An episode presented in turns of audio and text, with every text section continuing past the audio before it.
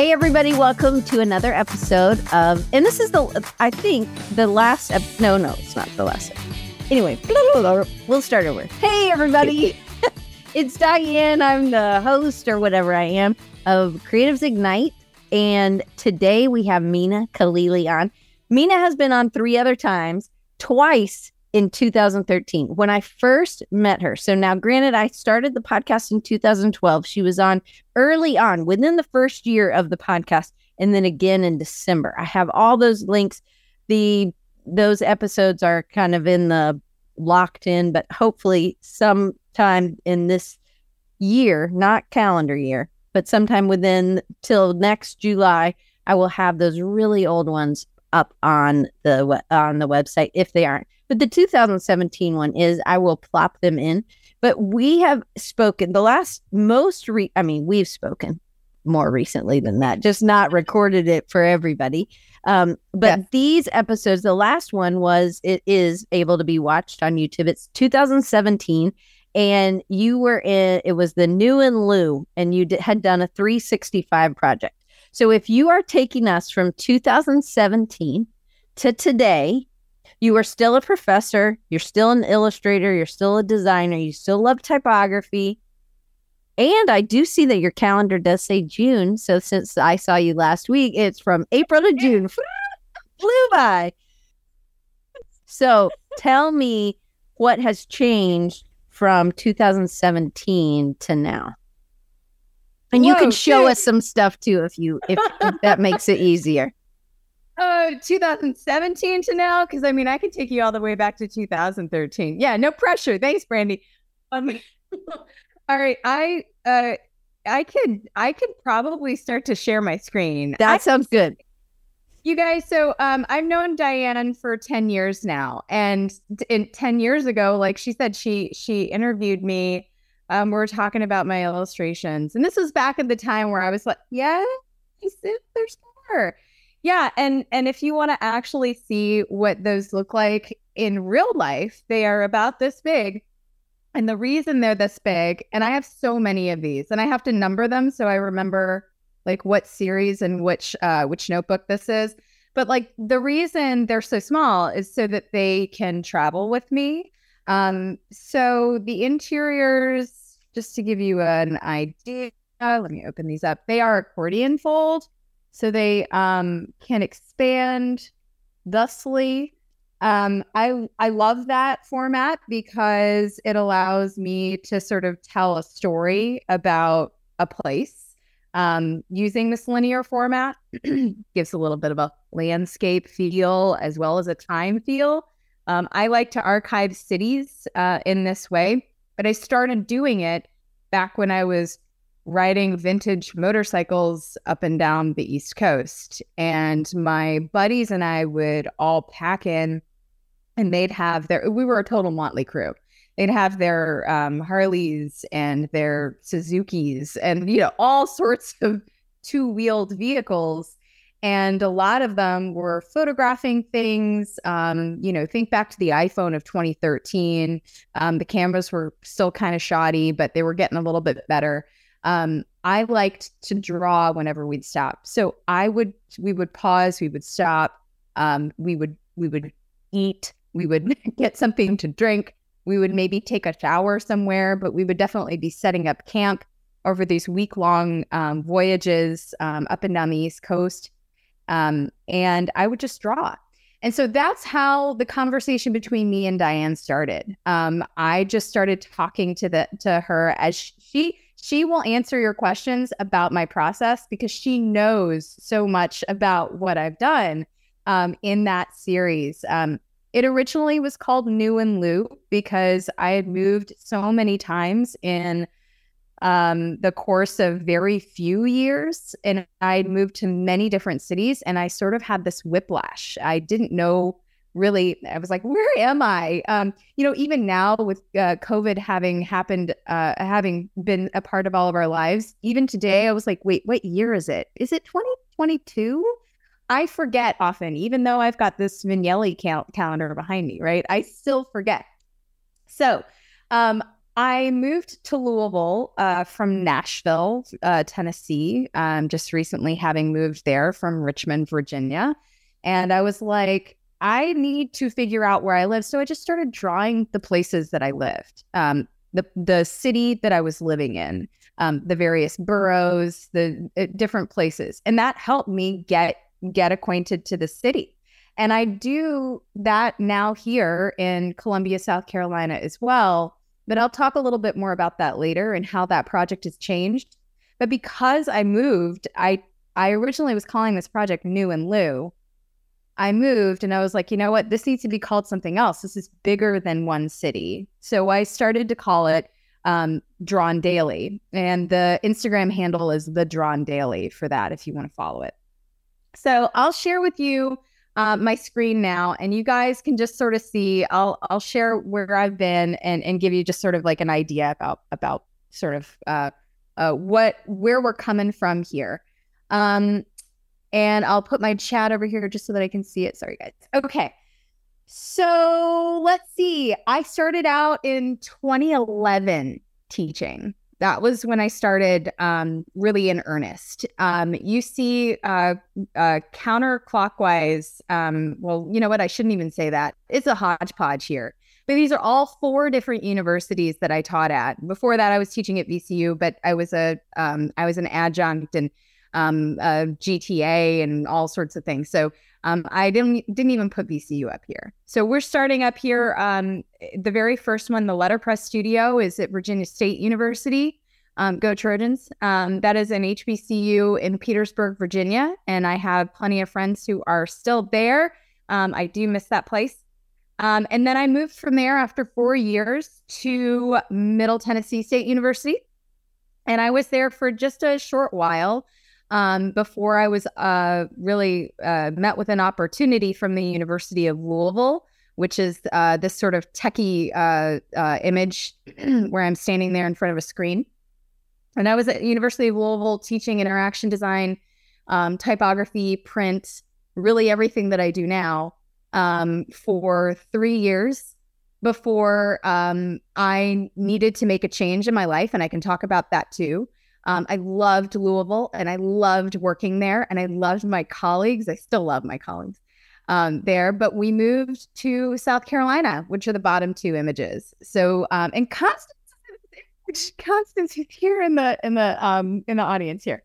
Um, so we moved to South Carolina um, to better our situation, um, but I have been teaching for twelve years years now, I think. Uh, uh, yeah. So, gosh, okay, 2023. So, I guess it's been, it'll be 12 years. Um, and I've learned a lot about myself and about how to move from place to place. Um, and a lot that goes into all of that. So, I'm sure we'll have some questions and we'll, we'll converse about that later. Um, but this is sort of the history of where I've been as a faculty member. All of these positions were tenure track faculty positions, um, all teaching uh, uh, design and illustration. So, as I said, we needed to make a change in uh, when we were in Louisville. My partner, uh, my husband Brent, who's smack dab in the middle of that space, he's the proud papa there. Um, he and I, we got married in 2017 and we had a little one in 2018. And um, he had a four plus hour commute. And that was not going to fly for this mama bear. So I I went to my dean, I went to my um, my director um, there in Louisville, and I just said, "Hey, I need some help here. What can we do?" Um, well, it became very clear that uh, in order to better our situation, um, we were going to have to try to roll the dice and see if we could make a move together. And so we did, um, and it w- it it went very well.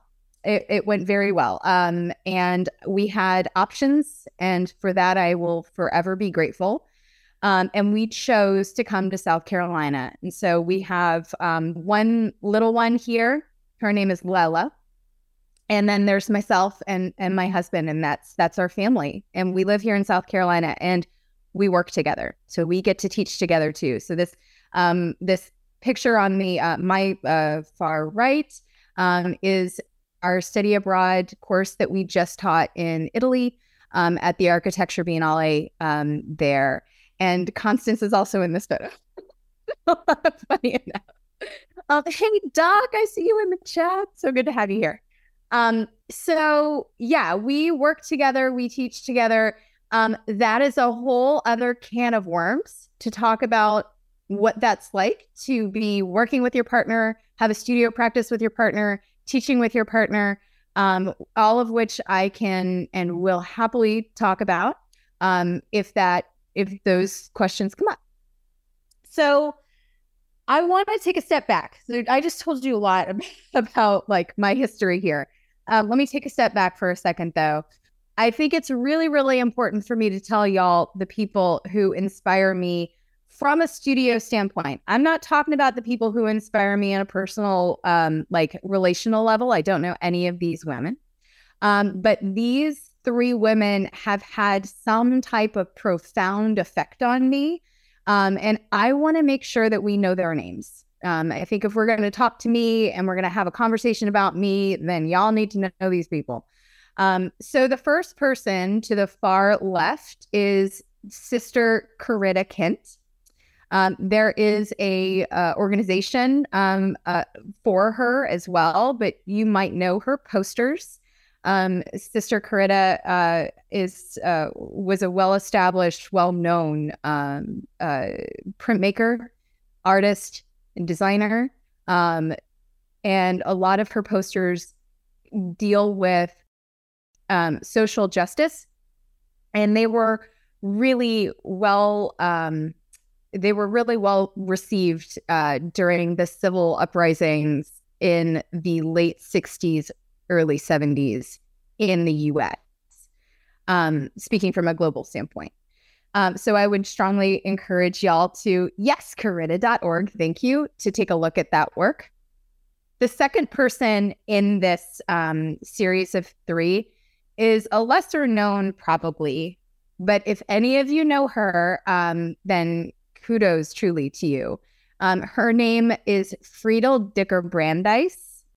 Friedl Dicker Brandeis. And she was a teacher at the Bauhaus but um, she was called to um, a concentration camp during World War II. Um, to in what uh, there's there's great stories about this. They're all sad. So if I'm going to have you in your feelings right now, I just need to let you know um, a little bit of a warning about that. Um, I heard the most wonderful talk given um, by uh, Warren Lair and he discussed Friedl's history. Um, he gives so much more, uh, just a better uh, um, rundown than I will because I get really in my feelings about it when I talk about her and her fate. Um, but what it all boils down to, um, in, in for the purpose of this conversation, is that Friedl was called to a concentration camp, and instead of filling her um, her uh, luggage with clothing and things that you might consider. She knew that there were going to be children there, so she filled her suitcase with things to draw with and paper and pens and crayons and paints and all sorts of things. And she brought that with her um, to the concentration camp where she was teaching children how to express themselves and their feelings. And there is a wonderful book with a very sad title called I Never Saw Another Butterfly. And if you ever get the chance to take a look at that book, again, you're going to get in your feelings, everybody. So, just a warning about that. Um, but it's truly a remarkable book. Um, you can see in the middle part here, there is work by one of those children. And then there is um, work by Friedl uh, right here. So, just to give you an idea that kind of selfless behavior is uh, remarkable and it's something that i think that i know i aspire to but could probably never quite get to um, but it's just such an impactful and wonderful story i want to make sure to share that with everybody here in case you didn't know about friedl dicker brandeis and then the third woman um, i think representation is just so important um, the third woman is uh, marjane satrapi and if i hadn't seen her um, I wouldn't have thought that it would be possible for me to do what I do for a living. She is an Iranian. Um, she is a uh, graphic novelist, and she's probably most known for her work Persepolis, which was or is a graphic novel that comes in two parts, but is also a a movie. It was made into a film, an animated film, um, and her work uh, was just extremely formative for me um, to see that work at the end of my undergrad career. I wish it had happened sooner, but I saw it at the end of my undergrad career. And I just remember my jaw dropped. My girlfriend Karen uh, was like, Hey, you need to come to this comic book shop. I found this woman. She's Iranian and she's got this graphic novel. And I looked at it, my jaw dropped. I was like, She looks like me.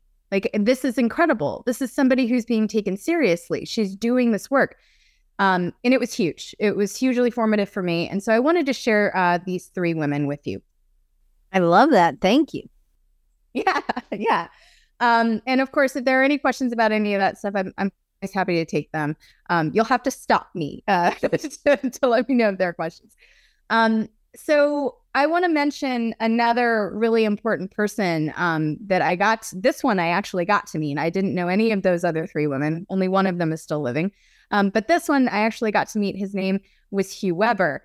Um, he he featured me and one of my friends, my soul sister Scheherazade Fleming, um, in The Great Discontent, which is a global periodical magazine um, with incredible reach. And um, as you can see, uh, they they recognize people like Leon Bridges, right? I I will always and forever say this is the coolest thing that I ever got to do, and I will never do anything cooler than this. But Hugh saw something in me and saw something in my story, um, and he interviewed me for this magazine. Um, and when we discussed this magazine, um, and prior to him interviewing me, um, my buddy uh, and former co-chair of DEC, um, the AIGA Design Educators Community, um, Alberto Regal, um, brought up to Hugh, like, if you really want to be inclusive with this uh, periodical, why not make people? Um, it's it's an English reading magazine. Why not make people work a little harder? Um, so what about doing? What about publishing in different languages? And you know, it, it would be one thing to publish in um, in in Spanish or in French, um, but we said why not publish in Farsi, which is really difficult to typeset. Anyone who has attempted to typeset Farsi knows how hard this can be.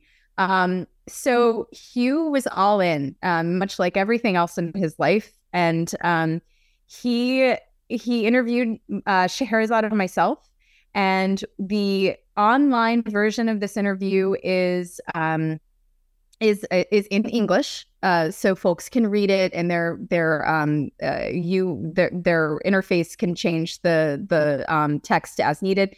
But the print version is in Farsi, and uh, Scheherazade's father actually handwrote it out because it was so difficult to get it properly uh, typeset. Yeah, Diane, it's like a real it's a real issue. That's um, awesome.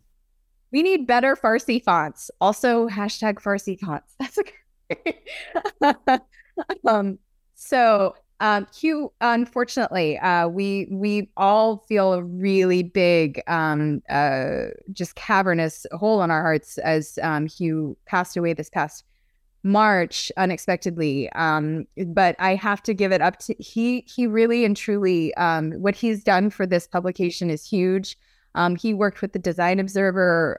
He he was just so into what we are all trying to do as designers and visual communicators that um, uh, I can't talk again without mentioning him. And this is a great publication, and you should all go buy one. So um, I I now I can I can show some work examples if you want, Diane. Sure, you can. So you're you have love of type which you have done for years with just writing out type and there's type in in two the two that i own that are collaged in so there was this black and white there's this ripped so I, it, I just like to see how you still have some of these kind of I like to see the I don't know how far it's come where you're still Yeah. using these colors, but you're adding something else. You're still using type that's from other places like Gateway Arch. I love that piece, but it's like to see where something starts or see what you were so ingrained with, it was just part of your everyday. And a lot of the the stuff that you were doing it back in 2013 was still maybe stuff that you're doing now, but now it's you have more of a playground. You have a bigger playground to that you're working with, I think. Yeah. Um, so to go back to that, I think that's probably a good segue. So these drawings, um, it's, now I'm on my website, guys. Um, so these drawings are uh, uh, there's there's a lot of collage as you can see here. There's just a lot of collage going on, and I've got so many different series. Let's see, we'll go to the Draw and Soda City one because it's um, just the most uh, recent. Um, so you can see the collage happening. These are these are images um, uh, that use both ink, uh, so pen and ink. Um, there's also, you know, gesso. I, I have all of this stuff. It's like right here. That was really loud. Sorry, but like here's my tray of, of stuff that I use. Um, I'm working on some stuff right now um, in front of me. But so you've got this uh, this this sort of like brownish paper. That's a love letter that I found at an estate sale.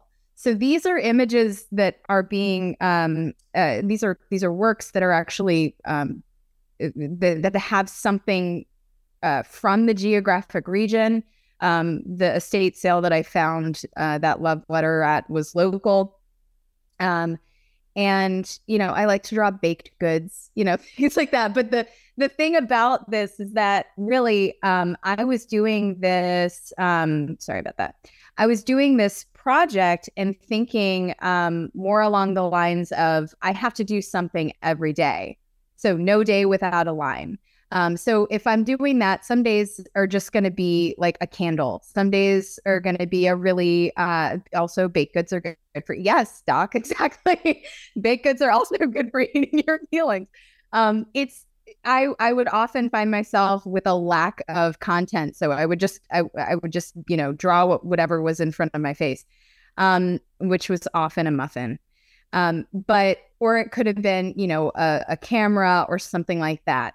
But I was always trying to, and this is the new and Lou um, project. I was always trying to, you know, go outside, and I always draw what I see in front of my face. I do not like, um, I do not like to take pictures because what you what happens is, um, so this one uh, from Nords. Okay, what happens when you don't when you when you just draw from a picture is your images are going to be flat because you're drawing from flat. So I love drawing from life. I love drawing baked goods from life. Look at these donuts. I could eat these donuts because I wanted to eat these donuts. And you can tell because that's how I drew them. Um, but that's, you know, that's just something that I was doing here. And so I'm trying to combine text in the background. Yeah, I did eat them, Alex. Yes, thank you. um, I'm trying to combine text in the background, um, flatter, uh, sort of more graphic shapes um, in the foreground. I'm trying to get my midtones, my highlights, my darkest areas. I'm trying to practice my craft here. And I found that a way that I can do that is through this medium. But all of this still translates to my graphic design work.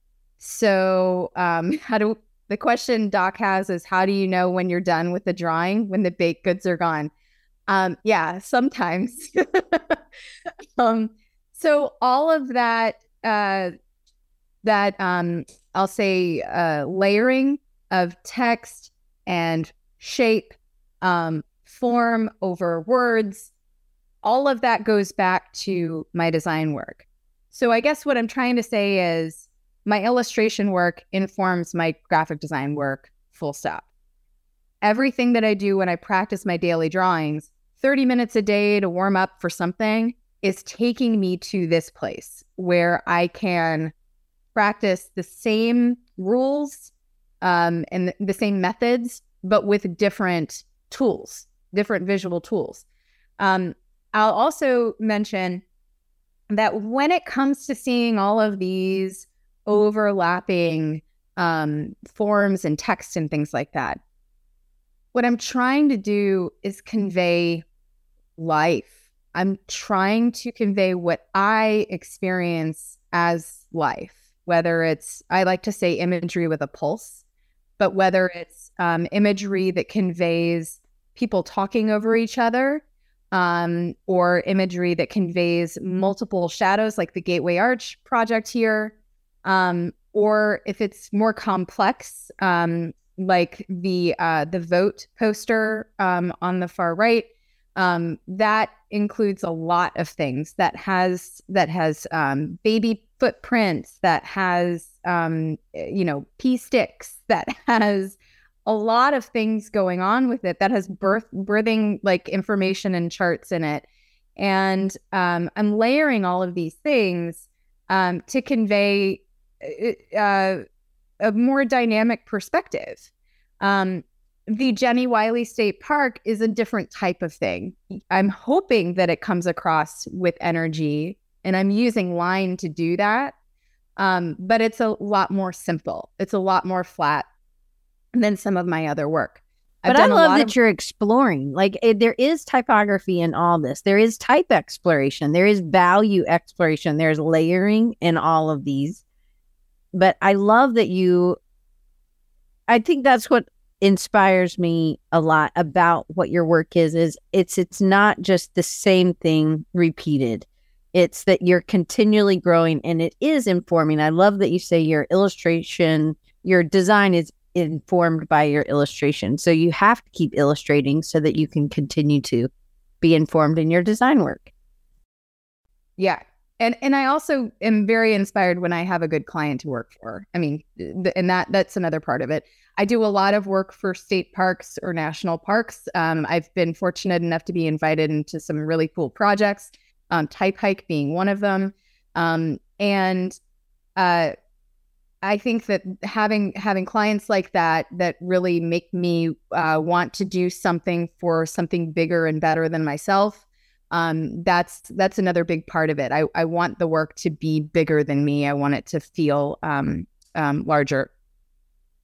So a lot of that also has moved into motion for me. Um, this this is a bunch of stills because it's in a PDF, um, but this is a project that works with projection mapping and projections sort of hop from a surf from surface to surface. Um, these are three dimensional um, canvases that I built um, uh, through an algorithm and cut with a CNC router. This project um, is so cool.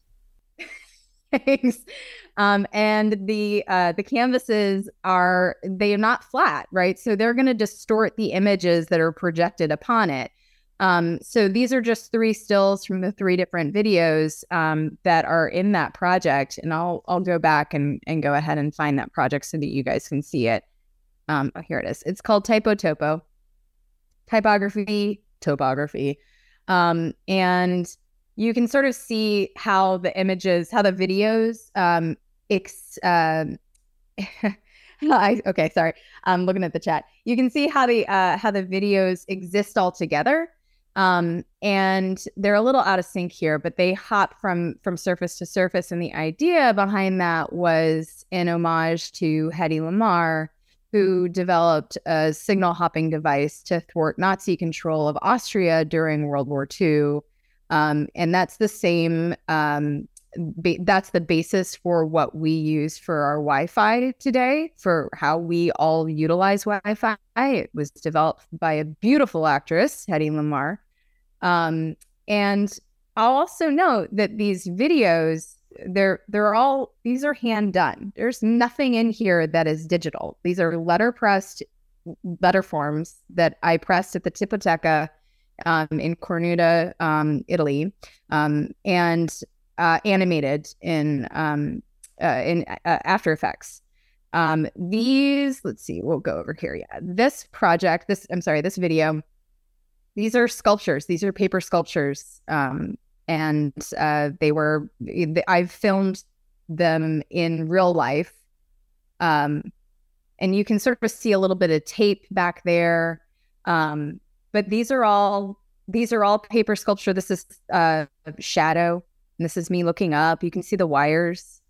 Um, so this isn't digitally digitally developed. This is developed by hand um, and created, um, and then set in this context um, altogether.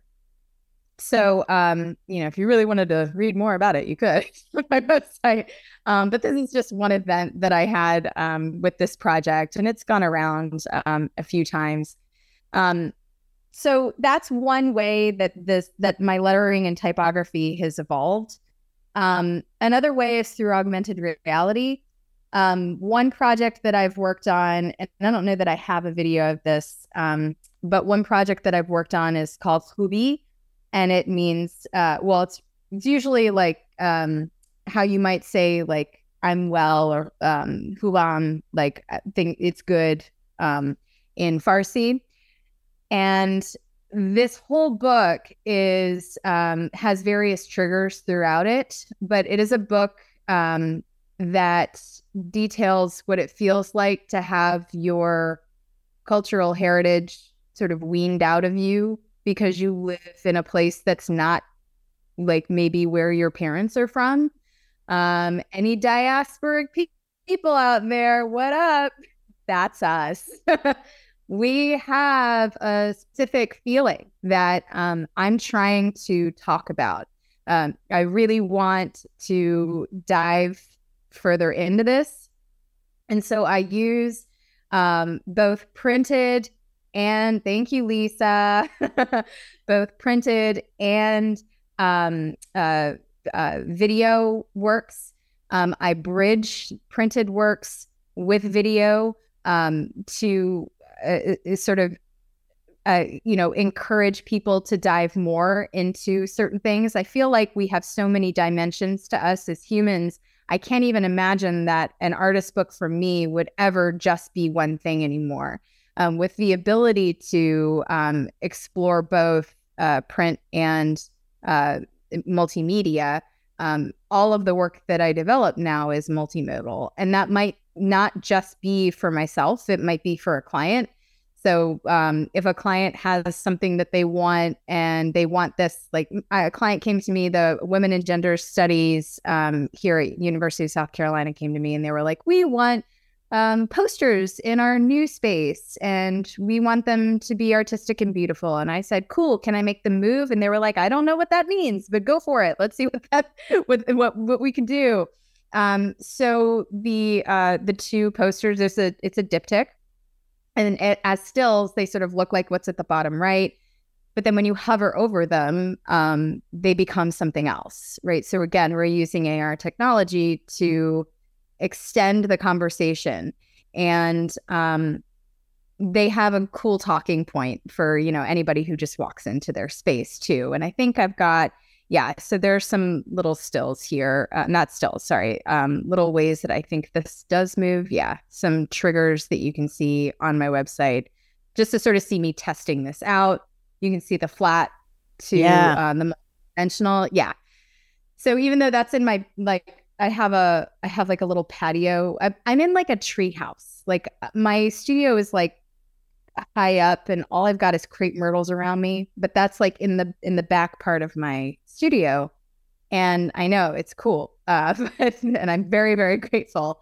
Um, but that sort of just gives you an idea. I usually like to take things outside to photograph them because I think natural light has the best um, you know, it's just the best light. Was it the uh, how was it like it was part of your phone and the phone was showing but it wasn't, right? It I don't know how this just looks like magic.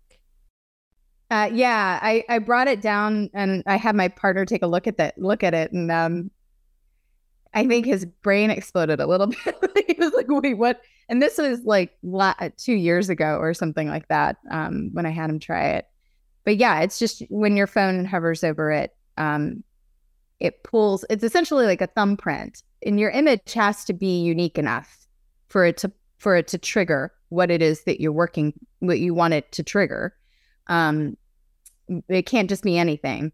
Um, but but yeah, so um, that's another way that my work has extended now from the past 10 years that, you know, we've been talking. Like, so you're seeing the overlap of text. It's just in a different sort of format. Um, I'm using different tools. Yeah, that's so cool. Yeah. So this this is just sort of uh, where my um, my illustration practice has gone um, for this project. Uh, the Drawn Daily um, and well, I'll go back to this for a second. Um, so this project has been really cool. I get to draw um, small businesses. Um, oh, Rhonda, that one is Artivive. That one was Artivive, uh, Rhonda. Um, so I get to draw these small businesses, and I didn't realize how important this project was going to be. Um, when I finished this 100 day project at the end of 2019, uh, we all know what happened next. A lot of these um, small businesses um, had a really difficult road ahead of them, and a lot of them did not um, survive it. So um, I started selling prints of these drawings um, and then started cutting checks um, to small businesses. So I'd sell a print for you know twenty bucks. I think I just was like, how much would people would people pay for a print? You know, so I started selling these prints for like twenty bucks or just whatever people would donate, and then I would just take that money and give it to the um, the small business um, if if there was somebody who could receive it, right? And uh, the Warmouth uh, down the street from me was just one of those people. They they put out the bat signal. Um, I think December of 2020, and they were like, "Guys, we're gonna have to close. We cannot do this anymore. Something does not change. We can't do this. We love you guys, but we can't." So I should tell you guys, my father owned a barbecue restaurant for like 35 years. So if your parents own a restaurant or or or own a small business, okay? If your parents own a small business, you have another 12 siblings. That's what that feels like. There is another 12 siblings and they they don't ever sleep. and your parents are constantly working with them. That's how it feels. And I saw how much work my dad put into his business and the ups and downs of that. Don't even get me started. Um, and I felt for these businesses and I realized I'd been I'd been supporting myself making a name for my practice drawing these businesses. I owed them something. I I wanted to give them something back. So that December 2020, I just started sending out prints. I think the farthest I sent one out was Australia. Wow. Um, which was super cool. But places people want to own a little bit of the places that they love or loved. Um, maybe they have memories of those places. But I found that that was the most fulfilling part of this project. That and I could never have imagined that that having happened. Um, and so I started. I, I, applied for a grant, and I um, I've started this um, very small project um, to tell the story of some of the small businesses here in South Carolina um, and how COVID impacted them um, and how they have uh, been coming through um, on uh, what feels like the other side of COVID, although I don't know that we're supposed to say that uh, or not. But um, it's it's been a really interesting project. So that's coming out in September.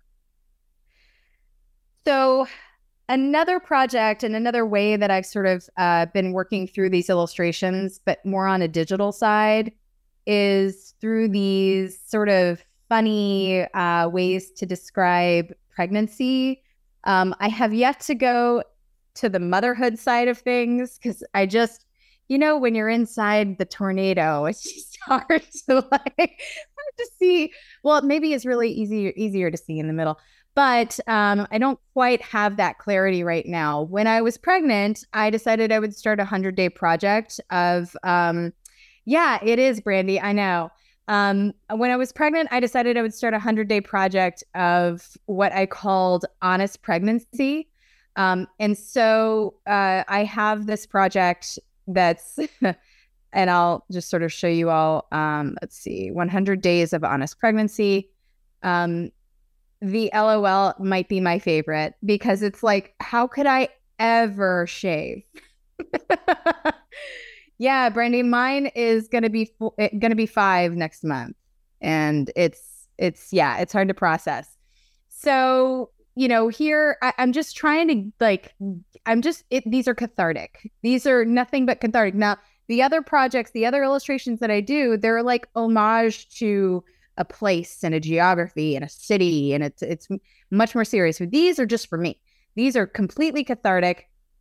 Um, trying to be some kind of tongue in cheek about the fact that all of the weight of the world feels like it's resting on your shoulders, whether that's, you know, feeding the thing or or making sure the thing is educated and can read or do math. Um, and making sure the thing doesn't go around hitting people all the time. You know, the, the little things, right? Um, just trying to like laugh about some of it.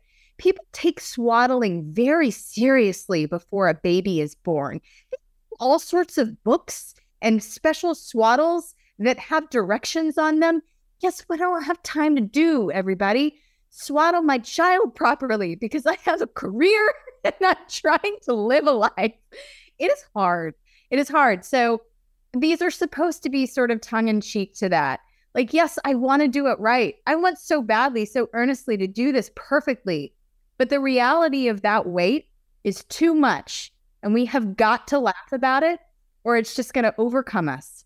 So, you know, the Stranger Things upside down makes me laugh because this is actually a position one of my girlfriends posted her child breastfeeding like.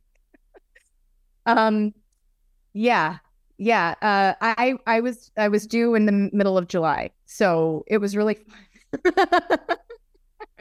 Yay, Catherine, you're here right on time. Um, I've had a lot of these, but July 2018, that was my that was when my due date was. So I was like, look at this. I'm gonna make I'm gonna draw my calendar, right?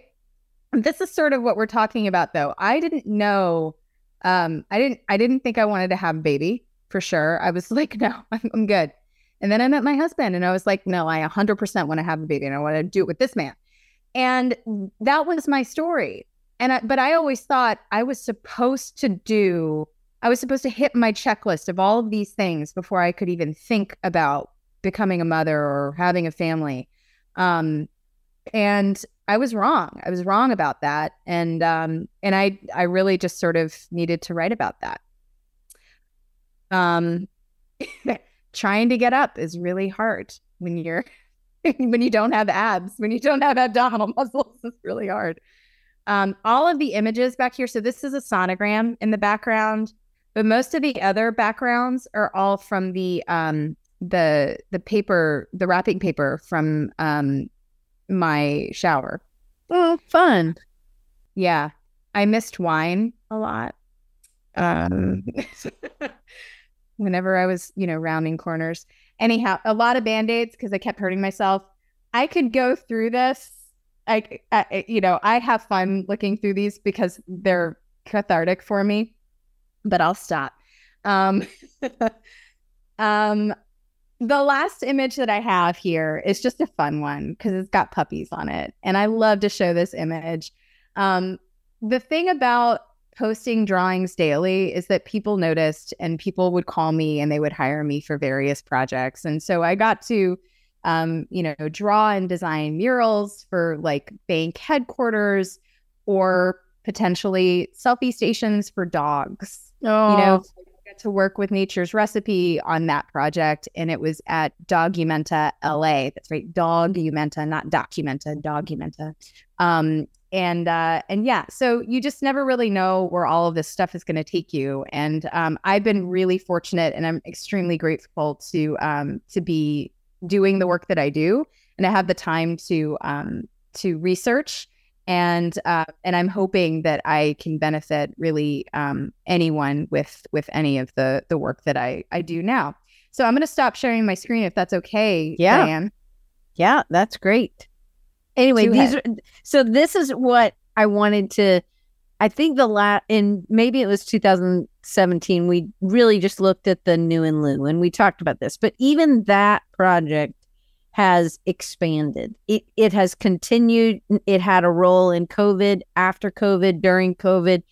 It you know, and it became more because we couldn't get out as much, you know. Yeah. So I think that that but there's still something really important about drawing from life.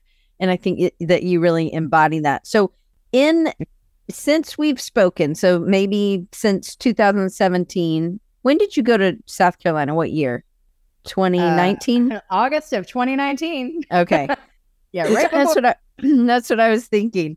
Uh, at least, hey, that's better. It was better to be there than not at you know. Anyway, um, so what's the yeah. biggest hurdle that you faced in regards to your career? And it could be um or or getting business as you've moved from place to place, what has been uh, one of the biggest hurdles for you? Mm, um, if okay, let me see how I can say this. Uh, being a woman, you feel like you're supposed to make people feel comfortable.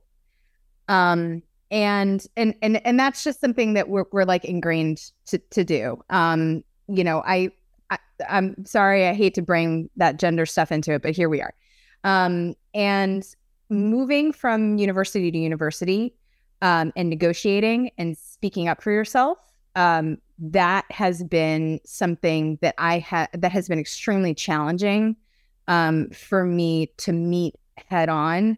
Um, from a professional standpoint, um, making sure that you're the one doing the talking and uh, that other people aren't talking for you um, is a really, really important thing that I've learned. Um, negotiations uh, also are uh, are a dance and um, uh, um, are, can be difficult. And so I, I, think that the biggest hurdle for me um, was learning to realize when it was time to move on and when the conversation had changed from um, what can we do for you and what can you do for us to well, what can they do for you um, over there at the other place and being able to realize that there's a lot of power in negotiations and there's a lot of power in the the um in the fact that you might have a choice of of where you go and where you where you work so in negotiations, just through learning, or did you read anything? Was it just talking to people? Was it um, practicing? What what helped you the most? Because I think even even like that bank mural, which I don't know if that was the bank mural, the Tennessee yeah. one, the cows, yeah, that yeah. is beautiful. But there oh, are things that even something like that, if you hadn't done a mural before, you know, it's like I don't know. I work at you know four inch by six inch you know like okay i can do it but again when it's something that you're not as familiar with how if somebody else isn't a professor trying to go to other how how what have you done to help you improve those negotiation skills uh um i have learned that i need to hear what the other person wants to communicate to me and if they're telling me something i need to listen not project. Um, so uh, for that mural, let me think back. That was in 2019, um, and I uh, that was a really great project. I, that that one was just so that was smooth sailing. Um, but uh, but yeah, also making sure that I am very clear and communicating what I'm going to deliver. Um, you know, if if we're not talking uh, universities, academia, and we're not talking the politics that go along with that, and we're talking strictly from a business standpoint, um, I love starting with an MOU, making sure that everybody is on the same page, a memorandum of understanding that this is what we've discussed that I'll deliver. This is how I will deliver that when, and this is how you'll pay me and when. Um, and if all of that looks great to you, then I'm going to go ahead and make up my contract. But I don't like to put the cart before the horse and do too much work prior to that moment. Um, if we have a conversation, you and I, um, I'm going to go back to my uh, my MOU template um, and just write something up and send it to you and be like, okay, is this is this accurate? I, um, I I love this one because sometimes a project has a lot of concepting in it, and you have to do that concept before you can write your contract. Or uh, so I love this MOU. Is that Memorandum of Understanding. Okay, yes. MOU. I love this idea. So it's just kind of like a synopsis before you really do a lot of some of the brain work because sometimes the contracts take a while. They do. And I eh, thank you. Yeah. So I'll, I'll say, uh, so Catherine, I wouldn't call it a pre contract just because I wouldn't want that language to muddy um, uh, anything between a client and me. But between you and me, sure, it is pretty much a pre contract. You know, um, I just want to make sure that the client and I are on that same page, that we understand each other. And so with that, um, it opens me up to uh, to to feel more confident in building that contract. I do not want draft contracts. I, I just can't stand them. It's it's work I have to keep going over and over and over again. It's ridiculous. And so it's it's about scope in there a lot. Like here's what I'm going to deliver. If they go past this, this is you reiterate it in the contract, but this is kind of like a scope. This is what I'm going to cover. I'm going to make you a contract for this. And in that moment, it should be a conversation. If the, if your conversation didn't cover something in the MOU, that's the time for them to say, actually, we feel more comfortable with three rounds of revisions than your basic two. I give two rounds of revisions, um, it's standard. Um, but you know, if somebody feels more comfortable with three, fine. You know, um, it, it, that's the moment that they can we can have a conversation about it. Again, if it leads to more communication, great. But keeping people in the dark is a recipe for disaster. Um, my very first gig, I think I was, I think it was in 2000.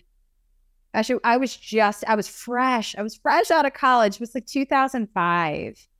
And I was a consultant and I was doing a project for a very well known insurance company. I'll just do this, I'll do that.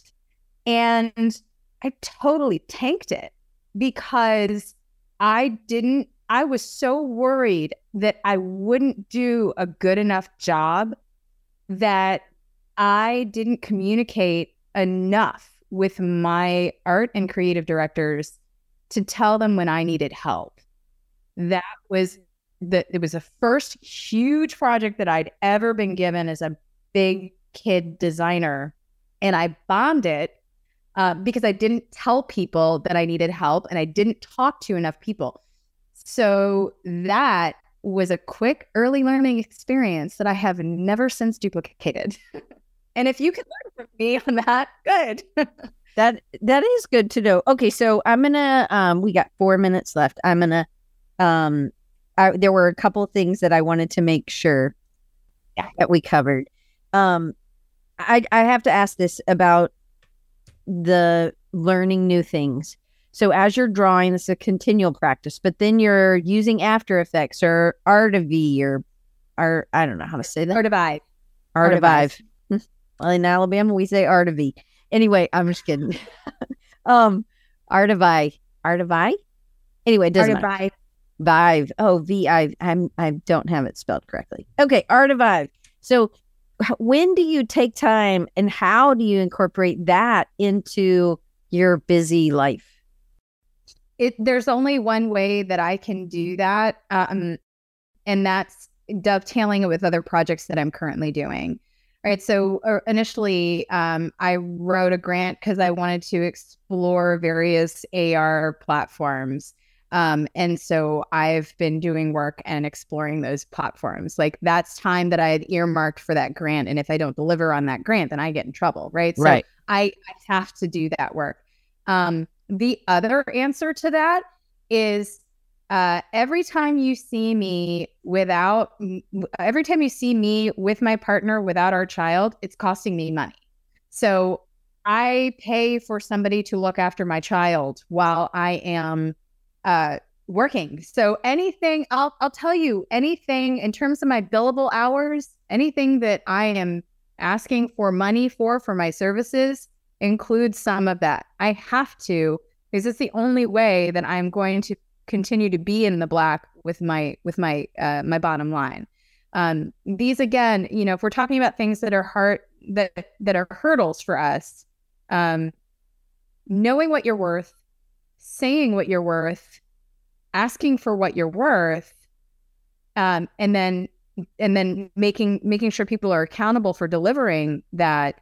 Those are difficult things for us, generally speaking no matter if you're female or male that, that does not matter it, it is it is very difficult for creative people to see that um, and again i think that is a cultural thing Listen. um, but it is something that the sooner we can do that um, the better the, the happier we'll be better better oh for, for sure okay so i want to ask you about burning out how have you confronted burning out and how are you managing it what are some of the signals of burnout for you because everybody may have different signals see this poster behind me practice rest and i can't read the rest of it as a form of resistance. Megan D printed this and gave it to me.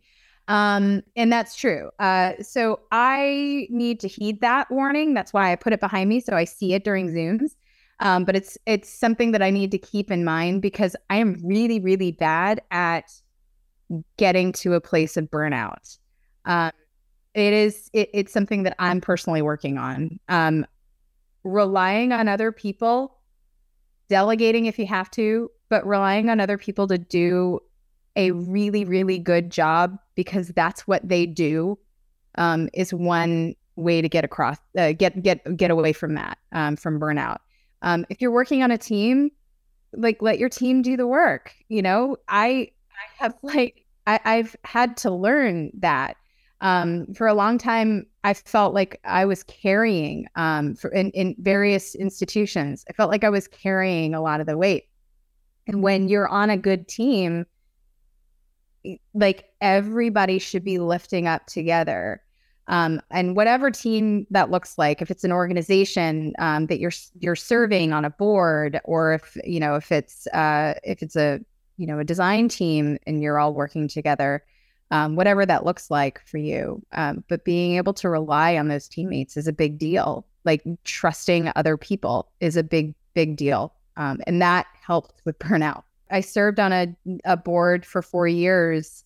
And I think I was telling you this the other day. When I rolled off of the board, I found that it was the first time that I'd ever given my daughter a bath without slack on. And that was a really big uh, awakening moment for me that I had been wa- I'd been working too much, and it was it had infiltrated m- the most personal parts of my life. Yeah. Okay. So last, maybe the last second, the last question. So how do you go from you don't have, I mean, maybe you have time in the bathroom alone, but you work with your partner, you do have an art studio with Brent, you there, and you have a kid, you have, ha- you know, how, um, I said, how do you collaborate? Because I do think that you have to be in collaboration, but you have space for yourself.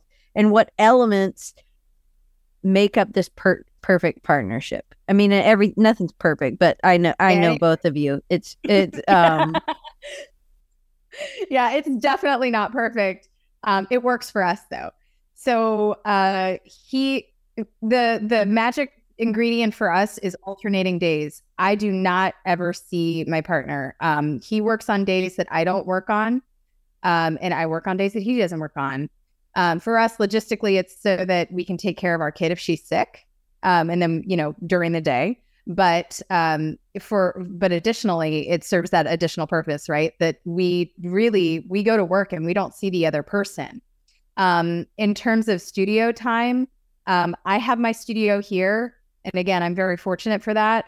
He has a studio out there um and that's that's out there. And i and again you know we we have our own separate spaces um, where we do meet to collaborate is often on presentations or writing or uh, or teaching, um, and that has to be done during the daytime during work hours and cannot infiltrate.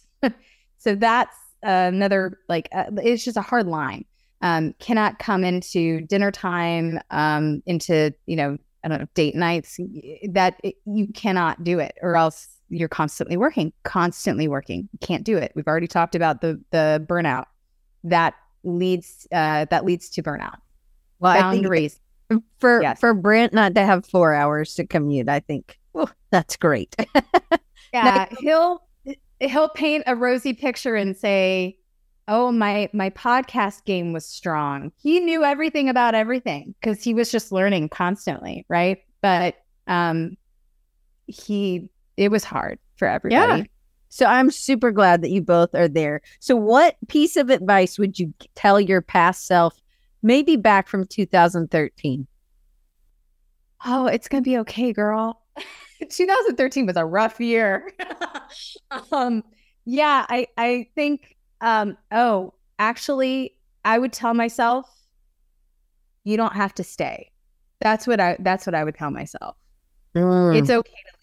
That's what I would tell myself. It's gonna be okay.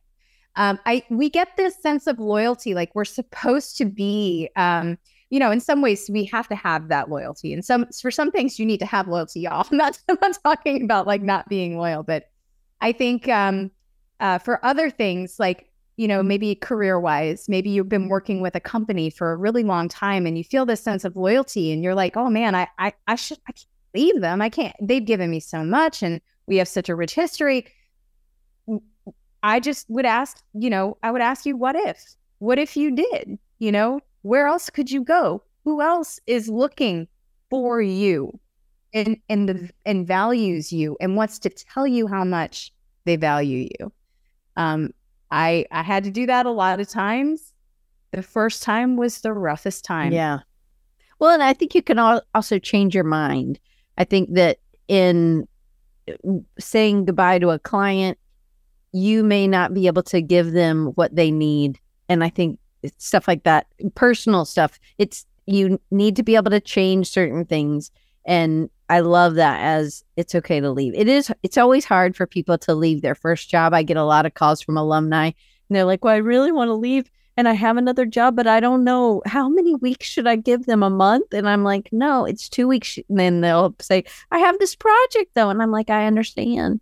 I know it's just really hard. You just have to be, you have to have organized things really well so that somebody can take your spot and do this. It's, it, it is hard, but you have to do what's right for you. And I think that that is, it, yeah, 18 years, Hannah. I remember. Um, okay. So, um what is next? What can we expect from you? You talked about another project. And i'm gonna I, and i'm gonna share i'm like looking for my walking pin and to get all your links. But what what can we expect from where and i have a whole all these links that you've seen. You haven't seen Hmm. them if you're watching on youtube but all the links that we've shared that doc has gotten for me in the chat are Yes. all underneath. So if you are watching on youtube Meena's links are first the show notes are next, which the show notes have all these links. Go ahead. Next for me, um, well, I'm trying really hard to practice rest. Uh, I'm gonna be Is that completely honest. difficult? Yes, it's hard. Yes, I- Yeah, I don't like I- to rest either. I constantly want to be doing things. Um, so uh, I've got a grant project coming out in September. Um, my uh, my team at uh, U- USC Graphic Design and Illustration is building. Uh, we're just building. We're building so much more. Uh, we've got a, a student led design studio that we're we're starting up. We have two positions opening up in the fall for professional track instructors. Um, we're really excited about those. But for me personally, this will be the longest I've ever stayed at a university. I know tenure. Whoop whoop, baby. Oh yeah, I got tenure. Um, so that that for me means that maybe I need to look at where I am and look at look at the program and look at you know physically where I am and um and take stock of it and um and either you know and and support it um and see how how I can support it um and to look at myself and say okay well what is what is the next thing for me um, I feel like I'm at a pivotal point right now. So we'll see. I, I, yeah, we'll see. There's a lot of stuff. We'll see how it goes. Yeah. Well, there's more to exploring to do, and the career path is, um, you're guiding people, you're leading, you're also in a way leading um there's lots of things culturally that I think you're in, in as a leader and it's sometimes it is hard to be like, well, when do I rest? And I I I think that I always look at Robin Landa. I think she's just amazing. And she's just been doing so much for so long and she's just so chill. She's like, well, I just have really, you know, she goes to watch a show and she does other things. She has a life and i think that then she really she just loves teaching and she loves what she's able to do and to to give to the industry and i think that having in this pivotal part i think it is um just critical that you do some of that deep digging and yep. that we all do when we're at that pivotal but it's hard because we're like but i got to get this thing done so Meena, yeah, I, I mean i think I think it's refreshing to hear somebody say like I'm I'm still figuring it out too. Yeah. Yeah. Yeah. Anyway. So if you guys want to follow Meena on and I'm going to spell this out for you for if you're listening. If you want it really good, you can just go to the links down below. Um, but it's on Instagram.com slash Meena Khalili, M E E N A K H A L I L I. Same thing. Um, so that uh, well, that's a lot. you're on that on LinkedIn as well. So the LinkedIn link, and then the Drawn Daily, T H E D R A W N Daily. I'm not going to spell daily. If you don't know how to spell daily, call me. Um, and then her website, meenakhalili.com. If you want to buy prints, Meena, I'm sure there's a way from the website to go to yeah. shop, but meenakhalili.square.site. And then the Great Discontent article is there, as well as all the other stuff that we have shared will be on that. I have taken them um, as we've, as Doc put them in. So I, I'm just, uh, thank you so much for coming. And Meena, thank you so much for being here. Um, I will next week. I am going to be at my dad's, um, and I we I had to reschedule. Not anyway. We rescheduled for next week. I may do a quick thing, but I don't think I'm gonna. It's not gonna be a standard uh, rapid recharge or anything like that. I may just produce a video. I've been working on some things behind the scenes. So, um, and John says he loved your talk at Creative South, which I wish I could have seen it, but I had other things. Um, and I appreciate that you gave me a pass. Um, but I am excited to see where you are next. I'm just excited to have you back on. Hopefully, it won't be 10 years and uh, or 7 or however many it almost has been. But you have been very inspiring to me. And again, I look at this piece every day because it's right in back of my computer. So I always see that. And this one I see as I walk out of my room, but it is set kind of high. So my line of vision, I have to look up a little bit.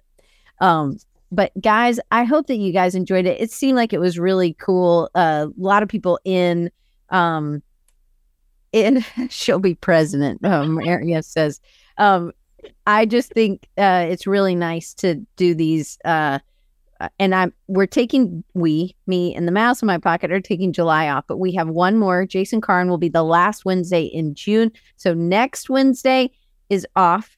Um, look for something in your email that shows you about uh, a, another video, another series that I'm working on. And it's more on the art side or more on the my creative there there's other pieces. So I hope that you guys are gracious with me on my editing and things like that. And the end. And I just can't wait to see you guys back in August. I'm already planning August. August is almost full. I will get the rest of it um, in there. And I just, it's nice to see y'all and have such a, uh, uh, busy chat. I don't know. My brain's gone. I had a lot. You had a lot of things. I loved all the visuals. Diane, thank you so much for having me on again. Always. Anytime you got something, girl, just tell me. Be like, I need to, I got something to share. Because I will. It'll I, be what's next. yeah, I love it. Okay. Thank you guys. And I'm going to hit stop